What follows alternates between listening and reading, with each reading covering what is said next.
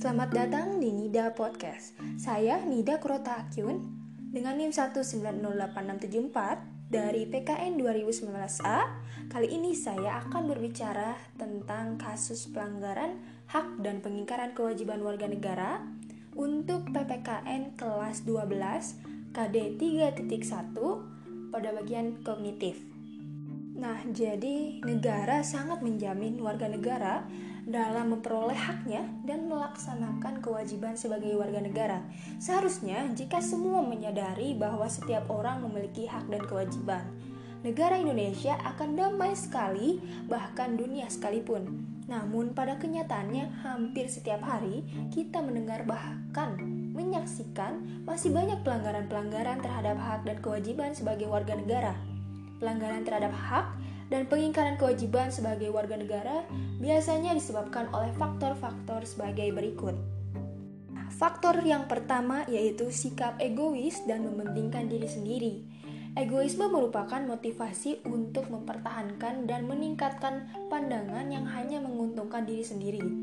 Egoisme berarti menempatkan diri di tengah satu tujuan serta tidak peduli dengan penderitaan orang lain, termasuk yang dicintainya atau yang dianggap sebagai teman dekat.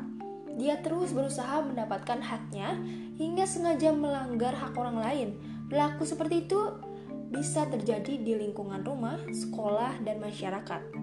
Nah, ada juga yang kedua yaitu kesadaran berbangsa dan bernegara yang rendah. Di era globalisasi ini banyak tantangan memang bagi negeri kita.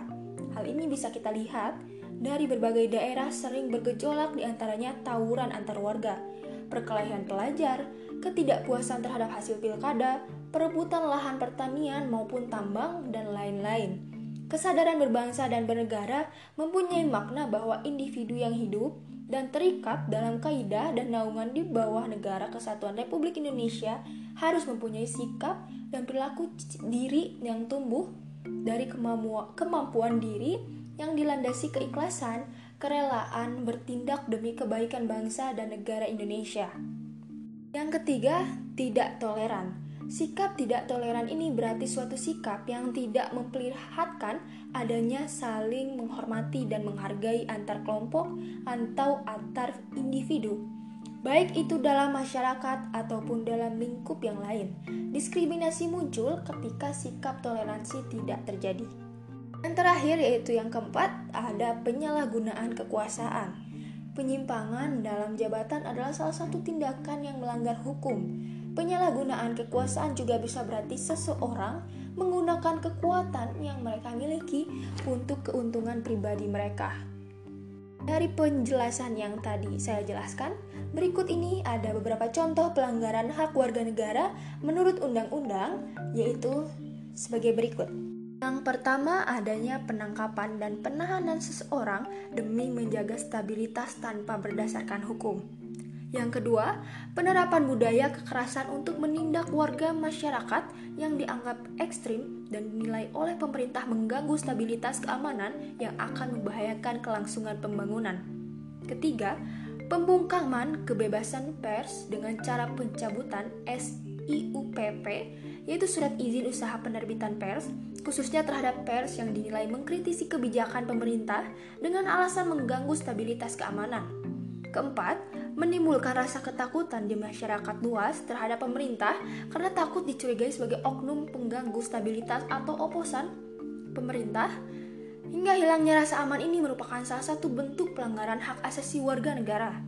Yang terakhir yaitu yang kelima, pembatasan hak berserikat dan berkumpul serta menyatakan pendapat karena dikhawatirkan akan menjadi oposan atau golongan oposisi terhadap pemerintah.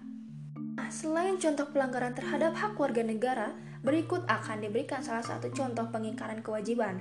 Pengingkaran kewajiban terjadi ketika seseorang yang telah diberi kewajiban tidak menjalankan kewajiban sebagaimana mestinya.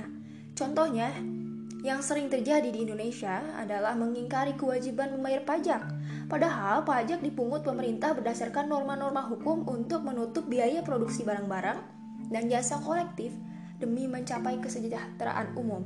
Contoh lainnya adalah tidak menaati peraturan lalu lintas, merusak fasilitas umum, dan membuang sampah sembarangan, dan lain-lain. Banyak sekali orang yang tidak memperhatikan kewajibannya, padahal ini harus ditunaikan sebelum seseorang menerima dan mempertanyakan haknya. Sebaliknya, kita juga lebih mengenal hak warga negara daripada kewajiban warga negara, hak asasi manusia daripada kewajiban asasi manusia. Orang yang tidak melaksanakan kewajiban disebut mengingkari kewajiban atau pengingkaran dan pelanggaran kewajiban warga negara.